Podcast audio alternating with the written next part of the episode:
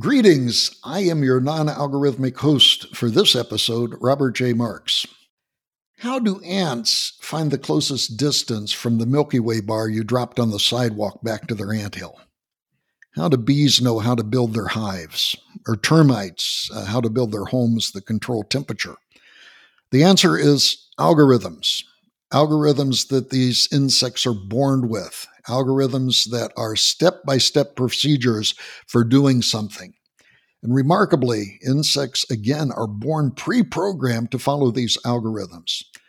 Our guest today is Eric Cassell. In his new book, Animal Algorithms, published by Discovery Press, he explores these and other remarkable innate algorithmic properties embedded in animals when they are born. Today, we talk about how simple bugs living together do remarkable complex things. Eric, welcome. Thanks. It's good to be back, Bob. Okay, Eric, what, what is the primary aspect of insect social behavior that makes it so complex? Well, the thing that's interesting about insects um, is that many of them have um, social behavior where that involves uh, significant numbers of the animals living in colonies, and these colonies are not just a case of just simply um, a number of animals just simply living together, sharing a nest, etc. The, the, colonies themselves are actually quite complex, and as time has gone on and scientists investigate these uh, more in more detail, they're finding more and more uh, information about how just how complex these colonies are. Some of them, the ones that are the sort of the largest colonies. Uh, uh, scientists define these as being eusocial, um, and that involves a number of things. Where, for example, there's a division of labor. You have um, okay, eusocial. You're, you're about to define that. It means this division of labor, right? Um, right. That's one of the primary indications of what represents uh, a colony of insects that would be eusocial. So there's a division of labor where some some of the ants might be responsible for foraging, some of them uh, for maintenance of the nest, some of them for tending to the queen, uh, some of them for um, tending to or feeding uh, the young, etc. So there's there's that aspect. The other aspect of these these types of social uh, constructs is the re- um, reproduction, how reproduction occurs. So uh, in, in a, in, a, number of them, in most cases, there's a single queen only that reproduces. Sometimes they have uh, multiple queens. But basically, what uh, is going on with this division of labor is there's actually different castes. That's a term that's C-A-S-T-E-S, where we're where you're dividing up the, the group amongst specific um, subgroups of animals. And these are the subgroups then are the responsibility of doing these different tasks in the colony. And again, when, when it comes to reproduction, the queen would be the one primarily responsible for producing the offspring, but then there's another caste of males that's responsible for um, uh, inseminating the queen for reproduction. So there's a, there's a lot of division of responsibilities, and that whole aspect of it becomes quite complex in these larger groups that we call eusocial. So, in eusocial swarms, not all insects are created equal. they, they can never have uh, they can never obtain equality in any way. Right. That's right. Yeah. Um, and there's some, and we'll talk about this a little bit later as well, but one of the castes, for example, typically does not even reproduce at all in, in these um, social colonies. In your book, you talk about a superorganism. What, what is a superorganism? So that that's a term that um, uh, some of the scientists came up with to talk about these more, most advanced eusocial organizations. In other words, these are the largest ones and the reason they call them a, a, a superorganism is because the attributes of the colony has a lot of analogy, analogy with an organism. So, in other words, what they're saying is if you think of an organism, we have a number of different organs within our body the heart, the lungs, brain, skin, etc., doing different functions within the within the body. And so what they're saying is in the in these in these superorganisms uh, colonies, again, they're made up of thousands or even in some cases millions of individuals. Different groups of animals within that colony are doing different functions. And they tend, so what they're saying is you can tend to think of that as sort of a, the equivalent of an organism. Um, it's just that it's made up of a, of a bunch of different individual animals. Hmm. And again, some of these some of these uh, superorganisms, particularly ants, termites, they can be uh, comprised of millions of individuals. And some of the research uh, into these, um, uh, as an example, in the Amazon rainforest, uh, these types of colonies actually make up a huge portion of the biomass, which is incredible when you think about it, about the fact that these animals, types of animals and the colonies have really become kind of a dominant form of life in these regions.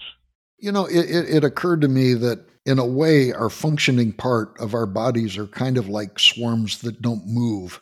We, we have a bunch of cells, for example, in our lung. Everything, as I understand from biology, starts out as stem cells, and then they become different types of, of cells. But it seems that in our lung, for example, we have a bunch of cells, and they're not insects, but they're, they're little individual agents that act together towards a greater good. Uh, so we're I guess we're an organism and the idea insect swarms are a superorganism where these individual agents are, are, are, crawling around and not directly connected to each other. You, you, mentioned different castes, for example, in the swarm colony. Other than that, what role do algorithms play in insect social colonies? Well, and you just sort of uh, touched on that. The, the problem here is the fact that these are separate individuals. When we think of a single organism, there's there is um, sort of overall control uh, and coordination amongst the different organs, if you will, within an, uh, an animal. So that's all uh, embedded within the animal and controlled within the animal. Uh-huh. In the case of these colonies, these are actually separate animals. They are all individual, completely separate autonomous animals. Then the question arises okay, how is the behavior of all these individuals controlled? And the first answer is there is no overarching overall control. In other words, there's not some higher level mechanism that controls the behavior of the individuals within the colony that we know of. So that means that the behaviors of the individuals somehow is programmed into each individual such that the these algorithms that must reside within the individual ant or termite, for example, must be programmed such that they know what task they're supposed to be doing at any given time. That in and itself is must be extremely complex, and we know that there's a lot of information that actually is being used and exchanged for these animals to make these decisions. So one of one of the ways that they do this is that they use pheromones, basic chemicals that are exchanged between the individual animals, and these chemicals or pheromones are actually used as an indication okay, something is going on in the environment or something is going on amongst this other group of individuals in the colony. Therefore, I must be doing this task. For example, foraging, tending to the queen, etc. And one of the things that's been found is that there are some ant species species that use as many as 30 or 40 different pheromone or chemical compounds that are exchanged amongst the colony. And that also is just in and of itself is a highly complex mechanism because you have to have the the mechanism within the animal to actually just simply detect the presence of this chemical compound. And then once you detect it, that information is then used to govern the behavior. So there's a lot going on in these colonies that's controlling their overall behavior as a group because again there's a goal here that the behavior of the entire group must be governed to to benefit the overall life of the colony. I found this fascinating in your book, all of these different pheromones. So you have one pheromone, for example, that tells the ant how to get home. Uh, you have another. I mentioned in the beginning about the the shortest distance between the Milky Way bar and the ant hill, and the way that's accomplished, as I understand, is that the ants lay down pheromone, and that the ants are marching back and forth with little pieces of your Milky Way bar to the to the ant hill, and uh, they follow a pheromone path. In fact, I have had fun. If you ever see one of these ant uh, trails, you know, these, the, the, there's a little line of ants going back and forth. If you dampen your fingers and you break that trail, the ants go up to where you've broken the trail and they get confused. They don't know what to do. They don't know where what path to follow. Now, eventually, they break on through to the other side and they rediscover the path going back and forth. But just by interrupting that with wetting your fingers and interrupting that path, uh, you have ruined their day. They don't know how to get back and forth. And of course, I would advise if anybody did this, wash your hands after you're done because you got ant pheromone on them. Yeah, that's and that's that's exactly right, and that's that and that but that's also an illustration of the in this case ants. The, there is a lot of programming going on. In other words, these algorithms are programmed, but the other interesting part of that is that they are actually able to adapt in real time. So, not, in other words, like in the example you cited, you broke the path. They still figure out a way to adapt, and the same they thing is do. true for other parts of their behaviors. Where if something's going on in the environment, like part of the nest, for example, gets destroyed, you'll see the the ants immediately stop what they're doing and go repair the nest. So th- there, there's a lot of adaptability in the way they behave, which again means these algorithms are highly adaptive and programmed to account for these different contingencies. Yeah, you know, there's lots of engineering applications where we have learned from Swarm. One is called the ant colony optimization. It is literally an optimization algorithm that's based on Swarm. I have, an, I have a friend, Russ Eberhart, who, with a colleague named Kennedy, had particle swarm, which was based on social insect swarms that also performed optimization. And I tell you, one of the most chilling things I think that we have to face today is swarms of drones, where these drones come along in a swarm and it's just like the anthill you mentioned. You kick it over and you come back in a week and it's rebuilt. It's the same thing with these drone swarms of, say, thousands of different drones, and they attack. And if, if you get through, they can accomplish their mission.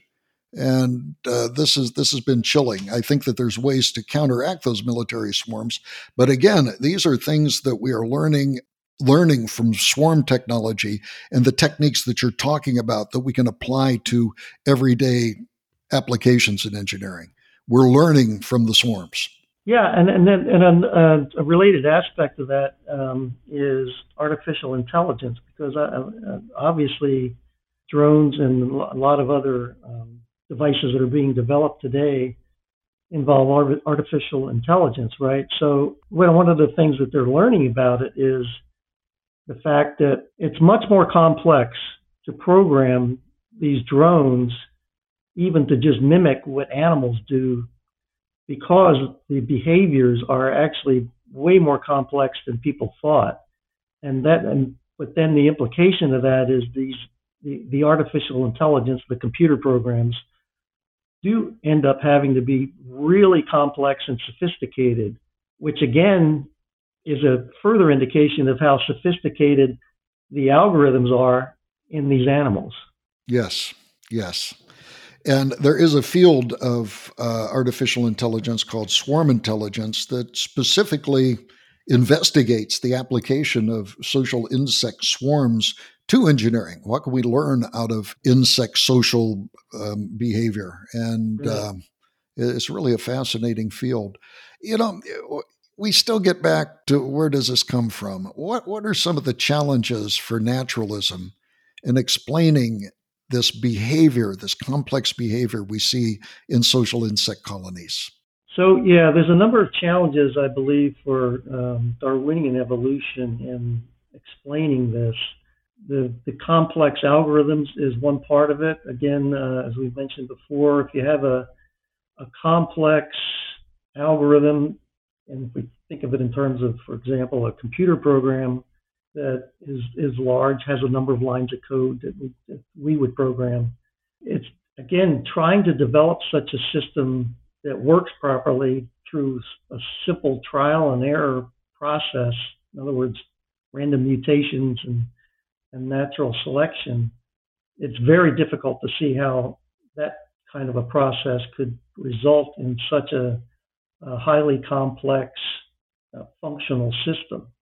The other aspect of this that's a little bit sort of a side issue in terms of what I've examined uh, in terms of the, uh, the book and, and these social behaviors is the notion of altruism, where, uh, as I mentioned before, there are some castes in these um, large social colonies, of particularly insects, that don't reproduce, which, okay, you would say, well, okay, so what? But the, the, the problem that presents for uh, regular Darwinian evolution is that, for example, under the Richard Dawkins theory of the selfish gene, mm-hmm. if an animal doesn't recruit, reproduce at all, how does it advance the progeny and, and contribute to the next generation? Why would such an animal even exist? but they do exist in these large social colonies. So that has presented a problem. And actually, Darwin even recognized this in his time. Uh, he wrote about it where this kind of phenomena, with particularly the social insects, presented a problem for his theory. That the fact that these types of uh, these castes actually exist in these colonies where they don't even reproduce at all. He wrestled with that he did not have an explanation. More recently, evolutionary biologists have come up with a theory. They, they call it inclusive fitness, which basically means that uh, when you examine the group as a whole, uh, the group or species or population in this case in a colony benefits from the fact that some subgroups do not reproduce, but they're contributing to the overall existence of the colony and propagating the colony over time by doing certain roles and tasks within the colony, but actually not reproducing. And they go through a really, it's a complex mathematical calculation to show that, okay, you, you're sharing your genes, or at least a portion of your genome, with the other animals in the colony. Therefore, in an indirect way, you are benefiting, even though that group of animals is not actually reproducing. Mm-hmm. It's a controversial theory. Most many evolution advocates believe that that's a reasonable explanation. Others have contested that, and there's a lot of uh, discussion in the literature uh, that's gone back and forth about this, about whether that theory is actually adequate or not. That issue doesn't really impinge directly on what my assertions are about these issues uh, in terms of social insect colonies and the origin of these behaviors. That is a related issue, but more fundamental issue again is where does the information come from that programs these complex algorithms and controls the behaviors of all these individuals in in a colony. And again, the uh, w- another aspect of this that there actually has been quite a bit of research done that's in the literature is examining the, the genomes of a number of these insects and uh, bees, ants, termites, etc. And what they have found is that the, the species that engage in these social, the larger social colonies, the again the superorganism type of colonies, the the genomes indicate that there's actually a large number of either novel or genes that have been modified in these animals, and that, that they range from hundreds, in some cases, thousands of genes, again, that are either completely novel genes that have no common ancestry in, in the um, related animals previous, or they're modified in some way. I think I've heard those called orphan genes. Is that right? Yeah, yeah, that's the term they use. They're called orphan genes. They have no ancestry. Right. So again, the question is, does regular Darwinian evolution provide a good explanation for that? And the answer really is no.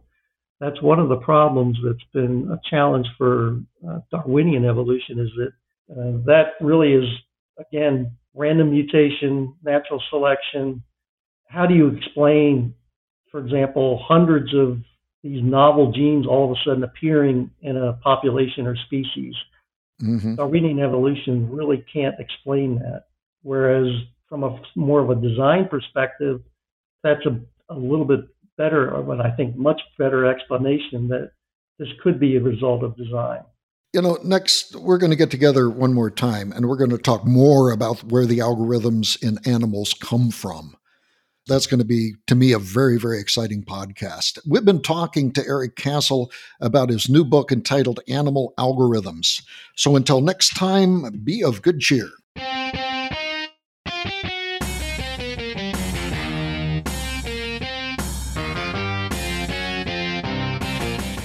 This has been Mind Matters News with your host, Robert J. Marks.